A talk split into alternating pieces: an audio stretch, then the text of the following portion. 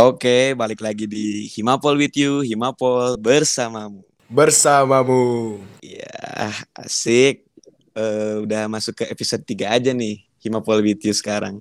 Oh iya, BTW sekarang itu gue kedatangan narasumber bukan tidak lain dan tidak bukan tentunya sahabat saya sendiri, sobat sekaligus partner kerja dalam Himapol tentunya. Ada Seto atau sering dipanggil Otes. Halo, Seto. Halo. Gimana kabarnya? Politik tuh pasti. Halo Pols, asik. Alhamdulillah sehat-sehat Nan. Alhamdulillah ya. Manda gimana kabarnya nih? Ya, alhamdulillah saya juga baik-baik saja di sini. kangen banget nih. Alhamdulillah. Kalau iya ya, nggak terasa ya. Bentar lagi kita mau offline ya buat yang angkatan 2020 sama 2021 sebar link Mas Cakep tapi kita angkatan-angkatan yang ibaratnya udah separuh baya nih. Masih kangen aja gitu kalau dengan suasana kampus. Iya, pastinya dong. Di mana kita kan dulu pernah merasakan suasana offline ya, nggak kayak maba-maba dua tahun ke belakang. Iya. Yeah. Iya. Yeah. Kuliah ke online. Suasana offline kita. Waduh. Nah itu tuh ibaratnya yang bener-bener uh, bisa dibilang, wah ini nih kayak kesempatan atau enggak bisa dibilang momentum juga uh, kita bisa nginget atau bisa nge-flashback masa lalu masa lalu kita nih. Ya kita bisa kasih tahu nih kita bagi sharing lah kepada teman-teman ilmu politik yang ngedengerin nih. Sepakat banget sama tes gitu. Oh iya sama tes di podcast kali ini nih gue pengen cerita-cerita aja gitu. Gue sebenarnya rindu banget gitu dengan suasana offline terkait gimana Wih. aja kita kuliah offline dulu gitu. Terus sering nongkrong nongkrong di mana dan suasana kampus seperti apakah yang kita rasakan dulu nih? Sumpah gue kangen banget tes akan hal itu. Gah, jangankan elunan yang kangen ibaratnya gue yakin dan gue bisa jamin seluruh mahasiswa ilmu politik yang dengerin podcast ini juga pasti bakal kangen sama yang namanya payung, yang namanya sekre, yang namanya kantin, Yumar, ya kan? Gokil itu eh. Kita bisa kan? kita bisa ceritain nih satu-satu nih ibaratnya terkait masalah mereka nih dan spot-spot ini apa sih dan gimana sih uh, sejarahnya gitu. Dari payung sendiri. Pertama, payung itu pas kita masuk roboh itu nggak bisa ditempatin. Kita cuma bisa duduk di samping-sampingnya dan di batu-batu itunya loh. Iya benar-benar. Sampai bener, pada bener, suatu bener. saat kita satu visi bersama kating-kating kita tercinta mendirikan kembali payung itu membener membenarkan lagi lah ibaratnya ya. Payung yang dulu benar benar. roboh atau gimana entah apa itulah uh, dulu kejadian yang bisa mengakibatkan payung itu roboh ya. Betul. Jadi tuh uh, zaman dulu payung itu juga dijadiin tempat uh, teman-teman mahasiswa fisip terutama buat duduk-dudukan. Kalau bahasa anak Banyumasannya tuh jagong. Jagong nang di nang payung pasti ngomongnya kayak gitu. Dan uh, ibaratnya payung juga dijadiin tempat diskusi nih buat mahasiswa-mahasiswa. Dan ibaratnya payung tiba-tiba eh ternyata payungnya roboh satu. Eh nggak lama pas di angkatan kita di uh, roboh dua-duanya tuh. Akhirnya temen-temen dari uh, visip ngegalang dana dan kita ibaratnya menjadi saksi sejarah ya nan. Uh, payung itu dapat kembali berdiri kayak gitu. Kembali kita kalau nggak salah waktu itu dari siang ya dari siang menuju sore lah sampai malam jam tujuhan kurang lebih gitu. Kotor-kotoran pulang ngampus tuh aduk semen Wah, iya gitu kan. gokil. Wah itu bener banget sih. Itu paling gokil sih. Kita ibaratnya hujan-hujanan juga Ngaduk semen Terus ngaduk Apalagi? Oh pakai linggis. Iya. dalamin tanah. Wah Perjuangan seru banget itu. tuh. Seru banget ya. Teman-teman online harus mm -mm. merasakan itu gitu. Nanti. Nah iya tuh. Nah terus ada apa lagi nan? Ada ada kantin. Nah kalau kantin tuh apa sih nan? Coba dijelasin sama Nanda. Waduh kantin itu uh, merupakan ya teman-teman semua udah tahu kan kantin tempatnya apa. Tapi kita sering nongkrong di kantin itu ketika hendak memasuki jam perkuliahan atau sepulang dari uh, pembelajaran di dalam ruangan gitu. Jadi kita sering mampir atau lu lu ini gak sih inget gak sih kita pernah nggak masuk terus diem di kantin anjir. Wah, gara-gara itu lucu banget sih. Jadi gara-gara males aduh jangan ditiru ya guys Jadi, tuh jangan ditiru ya. Ah, jadi dulu tuh waktu itu aku sama Nanda lagi apa ya belajar apa gitu. Terus kita tiba-tiba Nanda tuh kepikiran, aduh dosennya nggak asik, eh kita cabut aja yuk. Ya udah gas gitu ke mana? Ke kantin aja. Nah di kantin tuh banyak banget tuh pilihan-pilihan makanan ya Nan ya. iya bener Minuman kayak gitu-gitu. terus kantin juga secara tidak langsung bisa mempererat antar angkatan juga tes kita waktu itu pas mabal ya istilahnya istilahnya mabal kita diam sama kating-kating di sana kan cerita-cerita lah tentang fisip atau Iya. apa pun itu lah pokoknya gitu Nah, bener banget tuh Nan. Ibaratnya diskusi-diskusi terkait masalah isu, diskusi-diskusi terkait masalah penalaran pikiran, teori-teori kritis, teori-teori analisis wacana ya kan yang biasa dikedepankan sama anak-anak fisip di, di kantin sendiri itu menjadi spot bagian-bagian kecil untuk teman-teman berdiskusi gitu. Nanti biasanya itu dari satu meja ke meja lain, ke meja lain sampai ke meja bundar. Iya, iya, iya. Iya, pokoknya seru banget lah gitu. Apalagi kantin ya, secara tidak langsung kita dapat bersilaturahmi dengan angkatan-angkatan atas kita gitu di kantin. Walaupun emang di FISIP itu nggak ada senioritas, tapi ya kita harus menghormati lah kepada kakak-kakak tingkat ataupun sekarang kita udah punya dua adik tingkat nih tes, gak kerasa kan? Kita baru kuliah offline satu Gak kerasa banget. satu setengah semester juga enggak ya? Iya satu semester lah fullnya gitu kan. Tapi ya kita tahu-tahu sekarang udah semester Bener, lima. bener. Kita tuh Iya. baru satu semester. Iya, ibaratnya kita baru kuliah satu semester nih. Ternyata ibaratnya dilalah pandemi covid ini kan melanda ya gitu. Ketika pandemi covid ini melanda, eh ternyata eh, apa ya bisa dibilang, wah kita harus dirumahkan nih. Kalau misalkan dibilang baru genap satu semester lah kayak gitu. Genap satu semester gak sih? Ya satu semester full sih. Semester kedua baru berapa minggu. Ya kita udah harus pulang ke kampung masing-masing. Lu inget gak sih pas kita masih zaman-zaman di Bener, kontrakan gitu, diem.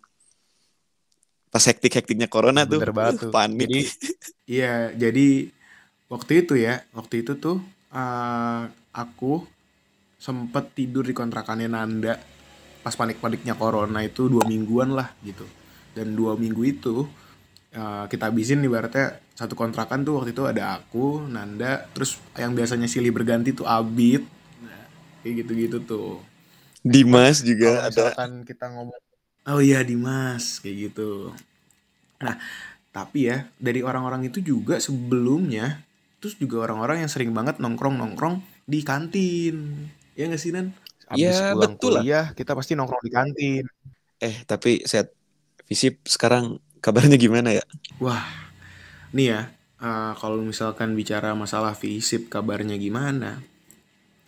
Kemarin sih situasi yang terakhir kita lihat waktu nyambangin jurusan politik itu sendiri, oh eh, bisa dilihat lah ibaratnya kondisi fisip dari mulai sekrenya sepi, padahal ibaratnya sekre tuh kan eh, jadi salah satu apa ya tempat yang bakal selalu ramai gitu sama mahasiswa ya, ya nggak sih Nan? Iya bener banget. Eh Sekre itu kita inget nih pas zaman-zaman masih magang di Himapol tuh. Waktu acara stamik, acara kosmetik gitu kan kita rapatnya tuh di di Sekre enggak sih? Iya, itu pas kalau misalkan sekrenya Himapol kan ada di Sekber. Pasti kalau misalkan temen-temen yang anak-anak teater, anak-anak eh, band, pasti ngumpulnya tuh di sekre depan. Yang di Sisokare, eh, di sekre si anak, di, di sekrenya Solid, di sekrenya Remove, gitu. Di sekrenya KMPH. Nah itu tuh ibaratnya banyak mahasiswa-mahasiswa sama teman-teman dari uh, alumni juga sering nyambangin sekre. Nah di situ juga tuh tempatnya tuh pikiran lah. Nah tempatnya tuh pikiran mahasiswa-mahasiswa yang ibaratnya ibaratnya punya jangkauan yang luas dan komprehensif terkait masalah isu-isu, ya kan? Apalagi udah kalau nongkrong di depan si anak nih ya, biasanya tuh, tuh pasti di dalamnya tuh biasanya suka dengerin anak-anak si anak lagi produksi, wah biasanya teriak-teriak. Dan yang paling gue seneng sih biasanya ada kata-kata kayak gini, salam seni, eh salam budaya, salam seni untuk keberpihakan, anjir. Apalagi pas mau ngetek video. Shh, ada bayi di dalam. Iya. Pertanda untuk tidak berisik. Betul betul betul betul. Nah, tapi kalau misalkan kita lihat lagi itu kan situasi kondisinya ya di Visip sendiri tuh gak ada lagi yang kayak kayak gitulah ibaratnya yang rame sampai malam. Uh, ibaratnya kita nggak pernah kena jam malam tapi waktu sama pandemi ini Visip sendiri waktu itu kita pek ada acara PKK Visip cuman boleh sampai jam 6 gitu. Di aula. Dan itu udah dibubarin karena alasan jam malam dan pandemi covid gitu. Tidak boleh ada banyak orang yang berkerumpul. Berkerumun berkerumpul. Oh iya iya. Gitu. kemarin ya sempat kita juga sempat ikut jadi panitia PKK Visip lah gitu. Untuk sekedar mengobati rasa kangen kita terhadap kampus kita tercinta gitu. Asik. Jadi kangen gue suasana Aduh. offline nih. Wah parah dan besok teman-teman mahasiswa baru angkatan 2020 dan 2021 akan ngerasain itu. Cuman apa yakin teman-teman mahasiswa baru bakal ngerasain hal yang sama? Kan kakak-kakaknya nggak offline. Ntar ada yang nanya ruangan di mana? Iya. Iya itu bener banget bener banget. Nah ibaratnya itu kan situasi dan kondisi visip ketika ada nih ibaratnya ada mahasiswanya ya gitu. Uh, namun kalau misalkan kita coba lihat dan menelisik, mahasiswa FISIP itu kan identik dengan kultur kritis. Kultur kulturnya lagi solidaritas. Terus kulturnya lagi itu berbau dengan pemikiran dan penalaran lah anak-anak FISIP. Segala sesuatunya dipikirin kayak gitu kan. Ibaratnya kenapa uh, Yumar nggak datang jam 3 di visip jam 3 sore di visip aja dipikirin biasanya tuh. Sekritis nah, itu. iya betul. Sekritis itu. Anak-anak visip kayak gitulah. Memang terkenalnya visip tuh kayak gitu. Nah cuman herannya di visip sendiri dan ini menjadi apa ya kontroversi lah gitu. Udah lama semenjak ta dari tahun 2017 kita nggak punya suatu bentuk badan eksekutif mahasiswa atau badan yang bisa mewadahi teman-teman visip untuk mewakili visip secara kelembagaan. Kan lucu ya? Iya. Disebut lucu ya emang lucu juga sih. Sekelas visip ya. Sekelas visip tidak mempunyai badan atau lembaga untuk mahasiswa mahasiswanya gitu. Ya akhirnya seperti ini gitu. Kita UKM UKM atau HMJ HMJ yang ada di visip ya berdiri sendiri gitu walaupun emang FISIP itu kental dengan asas solidaritasnya ya tapi menurut lu penting gak sih kita itu mempunyai suatu wadah atau suatu payung di FISIP menurut Maneh Oke, ini kita cerita suatu badan dan payung yang ada di FISIP ya berarti ya. Karena ini kan misalkan Anda nanya itu penting gak sih? Nah, kita tarik dulu nih teman-teman ke sebuah hal yang ibaratnya membuat ini hal ini penting gitu. Kenapa hal ini penting? Pertama, ketika kita udah mem, ibaratnya dari kita maba lah, kita mempertanyakan lembaga keterwakilan dari FISIP ini apa yang menghimpun mahasiswa FISIP. Ternyata kok nggak ada gitu. Dan pertama, yang paling utama banget ketika kita menjalankan roda organisasi nih, kita mulai kerasa terkait masalah isu-isu yang ada dan kita bingung harus bernaung ke mana kayak gitu. Nah, karena misalkan kita coba analisis lagi gitu, isu yang terdekat itu adalah uh, masalah teman-teman ini bisa isu pendidikan ya terutama itu isu terdekat kita. Karena gimana teman-teman mahasiswa bisa mendapatkan uh, pendidikan yang sama dengan teman-temannya? Yaitu dengan apa? Dengan ibaratnya bisa membawa ibaratnya bisa membayarkan atau bisa diperjuangkan terkait masalah pembayaran UKT-nya gitu. Jadi kita uh, bingung nih masalah pengadvokasian untuk memperjuangkan teman-teman kita nih ke mana kayak gitu. Kita nggak punya badan yang uh, mewadahi gitu badan yang mewadahi teman-teman semua untuk memperjuangkan aspirasi ataupun uh, memperjuangkan hak-hak dari mahasiswa itu sendiri. Nah, setuju. Karena kita hanya sebatas hima, himpunan mahasiswa jurusan ya kita memerlukan ibaratnya badan yang lebih tinggi untuk mengadvokasikan hal-hal tersebut. Seperti misalnya UKT-UP yang katanya itu di refund 50% tuh, tapi kita harus bayar dulu kan 100%. Ya gimana kondisinya kalau emang uh, ada mahasiswa yang katakanlah misalnya uh, kurang mampu ya untuk membayarkan UKT di kala pandemi ini. Tapi uh, dia harus membayarkan full dulu baru dapat refund nih kan kita untuk mengadvokasikannya juga kita kebingungan gitu. Tapi sekelas Hima kan uh, ruang lingkupnya atau apa ya ya maksudnya terbatas lah gitu kan. Pergerakannya itu terbatas. Nah bener banget gitu.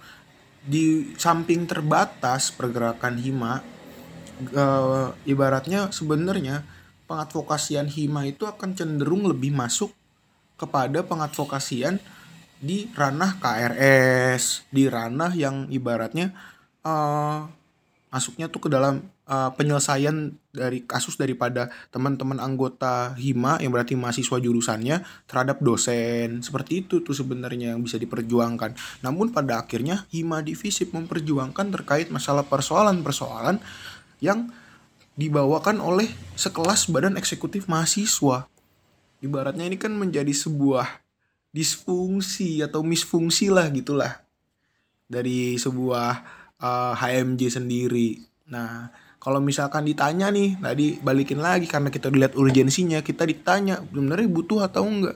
Melihat situasi yang semakin terpuruk nih, teman-teman yang ibaratnya mempertanyakan keterwakilan FISIP dan posisi tawar daripada mahasiswa FISIP itu sendiri nggak ada. Di forum-forum besar lainnya itu nggak ada.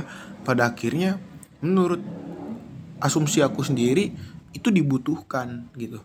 Karena coba teman-teman visip mau bernaung ke mana lagi? Mau bernaung kepada keluarga besar mahasiswa visip gitu kan? Keluarga besar mahasiswa visip tidak mempunyai sebuah badan struktural kita mau ber, mau ada ke mana lagi? HMJ punya posisi tawarnya rendah kalau di mata yang lebih besar. Dan akhirnya yang paling benar adalah kita nggak bentuk satu badan seperti entah itu bentuknya dema, entah itu bentuknya senat, entah itu bentuknya apa pun itulah kayak gitu.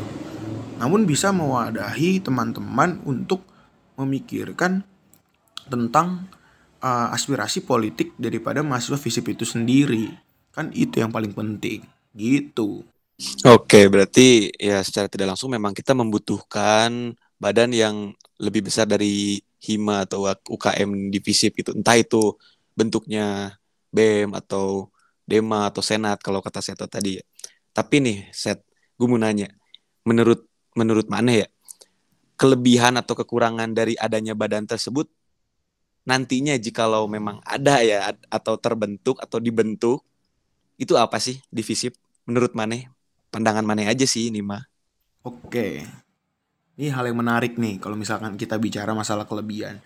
Kalau misalkan kita bicara masalah kelebihan tentu ya lebihnya itu kita bisa me, ibaratnya menyatukan teman-teman FISIP semuanya ikut dalam satu badan struktural. Yang ibaratnya hal tersebut kan hanya terjadi di dulu ada zamannya baksos ya tapi sekarang nggak ada cuma terjadi PKK nah ini ibaratnya badan ini bisa mempererat lagi uh, rantai koordinasi atau rantai kultural teman-teman FISIP dari tingkatan baik itu mahasiswa tua, mahasiswa menengah, mahasiswa baru dalam satu wadah kepengurusan satu periode. Coba bayangin gimana kita bisa uh, bersolidaritas bersama dan membawa aspirasi mahasiswa mahasiswa FISIP. Dan yang kedua menyalurkan aspirasi mahasiswa FISIP itu sendiri secara kelembagaan politik gitu.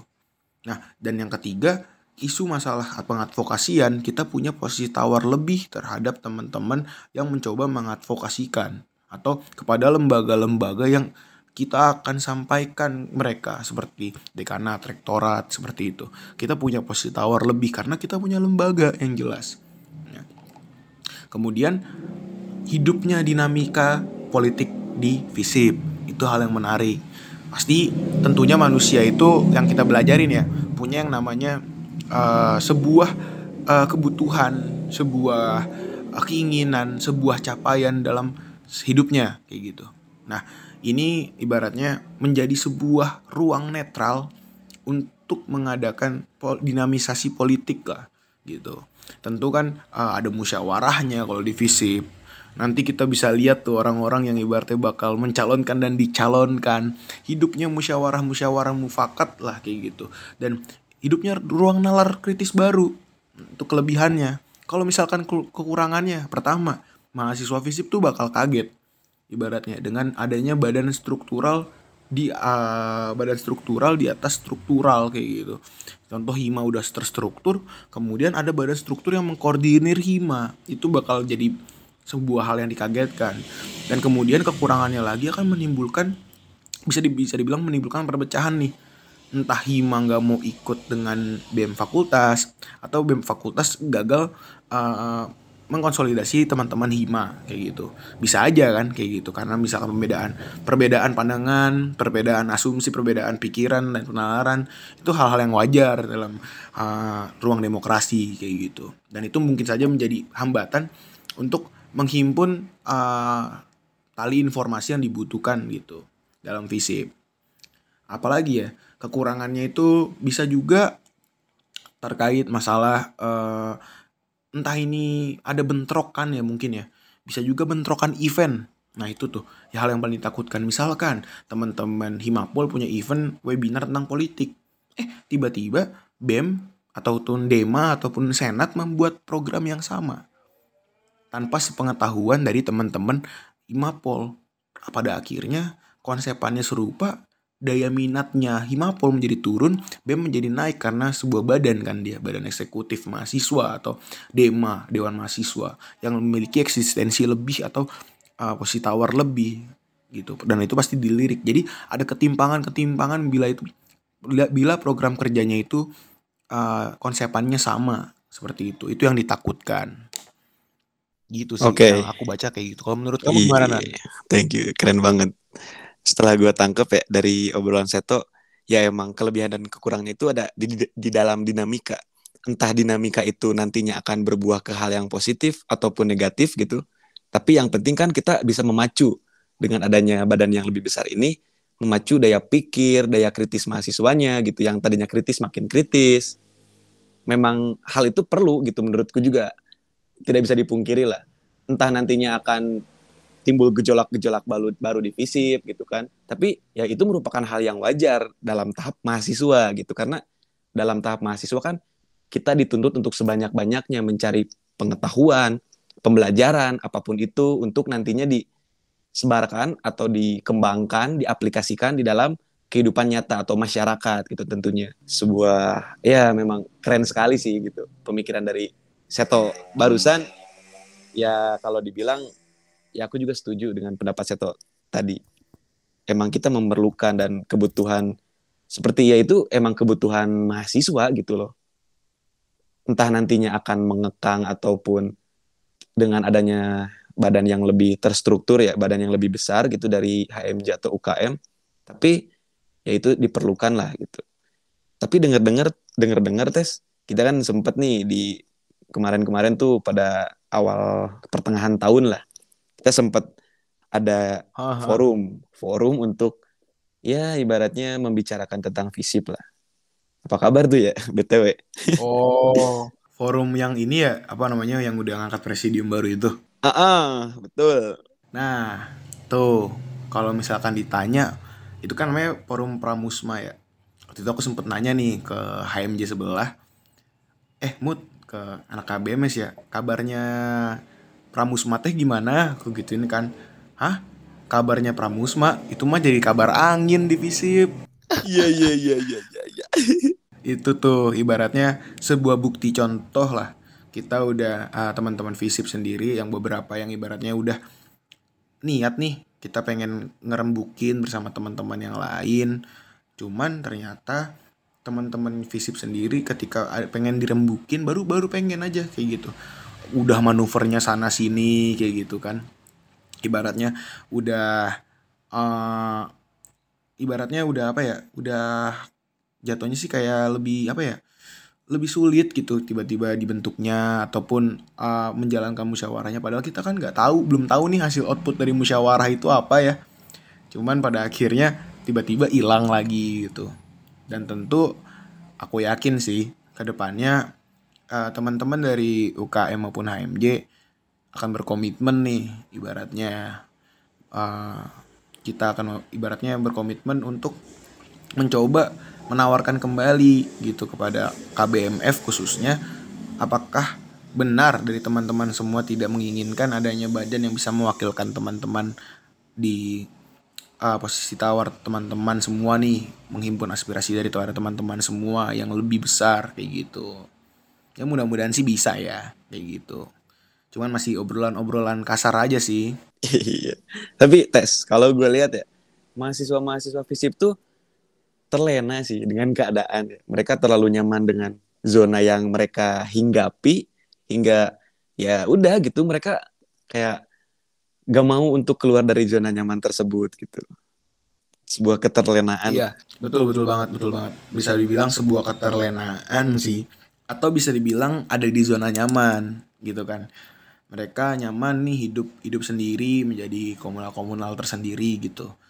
Hidupnya uh, punya badan otonomi otonomi masing-masing setiap jurusan. Cuman masih bisa berkolektif satu sama lain kayak gitu dengan asas solidaritas kayak gitu ya. Itu sebuah hal yang diwajarkan aja kayak gitu. Namun ketika ternyata badan yang terhimpun ini mengalami kesulitan koordinasi mengalami mistransformasi nilai mengalami apa lagi uh, misinformasi kayak gitu. Pada akhirnya udah ditemukan nih titik kejang kejanggalan dari proses pendekatan kultural. Maka dari itu yang kita ingin yang ibaratnya teman-teman inginkan apa sih selain itu? Oh, ada teman-teman ibaratnya kalau itu pernah dikeluarkan survei waktu itu sebelum pramusma tuh teman-teman tuh banyak yang inginkan salah satunya aku ya yang menginginkan adanya kembali badan yang bisa mewakilkan teman-teman mahasiswa FISIP gitu tanpa harus ada embel-embel jurusan ilmu KBM, uh, jurusan sosiologi, uh, jurusan AP, jurusan HI, jurusan uh, jurusan apalagi berarti sosiologi kayak gitu, ya kan?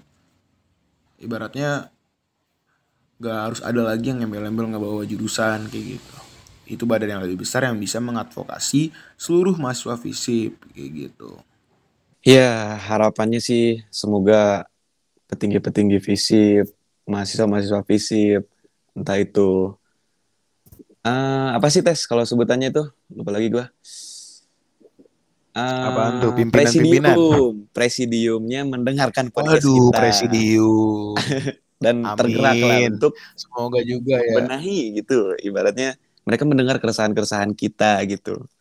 Dan semoga yang udah iya. direncanakan iya dan udah berjalan sebelumnya itu ya bisa dituntaskan lah gitu. Entah kita nantinya mempunyai badan entah itu BEM atau Senat ataupun Dema gitu. Yang penting ya mereka bisa menyalurkan apa yang emang kita resahkan di visip seperti itu. Mungkin kalau dari gue ya, betul.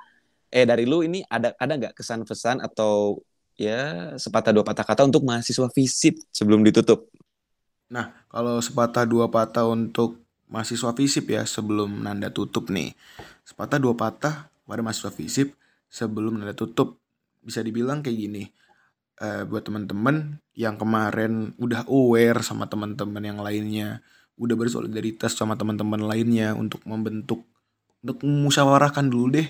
Entah itu outputnya mau serikat perserikatan lah lingkar perlingkaran lah atau outputnya mau sebuah badan yang lebih besar gitu. Ibaratnya baru tahap musyawarah doang nih gitu. Tapi teman-teman nggak bisa menjaga komitmen daripada teman-teman sendiri gitu. Dalam sebuah kehadiran teman-teman kayak gitu. Kemudian ketika teman-teman sudah berorganisasi. Ibaratnya ada mahasiswa-mahasiswa yang sudah berorganisasi. Bahkan di situ ditemukan banyak-banyak sekali pimpinan-pimpinan lah gitu kan. Ya kalau misalkan gejayan saja bisa memanggil masa visip nggak bisa menggugat gitu. Dan pada akhirnya ya bener sih seperti apa yang di dipertanyakan di PKK Visip tahun 2019 salam solidaritas tanda tanya kayak gitu. Itu hal yang paling benar untuk melihat situasi kondisi yang sekarang kayak gitu sih Nan ya oke okay, oke okay. thank you Seto Visip Mbok iya yeah. mungkin untuk mengisi kue Visip ya kue Visip ya untuk menutup podcast kita mungkin kita gaungkan dulu nih salam solidaritas kita. Asik. Salam kampus tercinta. Gue gue izin pimpin ya, set. Salam solidaritas. Silakan. Visip, visip, visip, visip, visip, visip, Yes. Yes. Oke, okay. thank you Seto atas waktunya. Mungkin sampai jumpa di Himapol with you episode berikutnya. Saya Nanda Rizky thank you, undur diri. Sampai jumpa di Himapol with you, Himapol bersamamu. Thank you.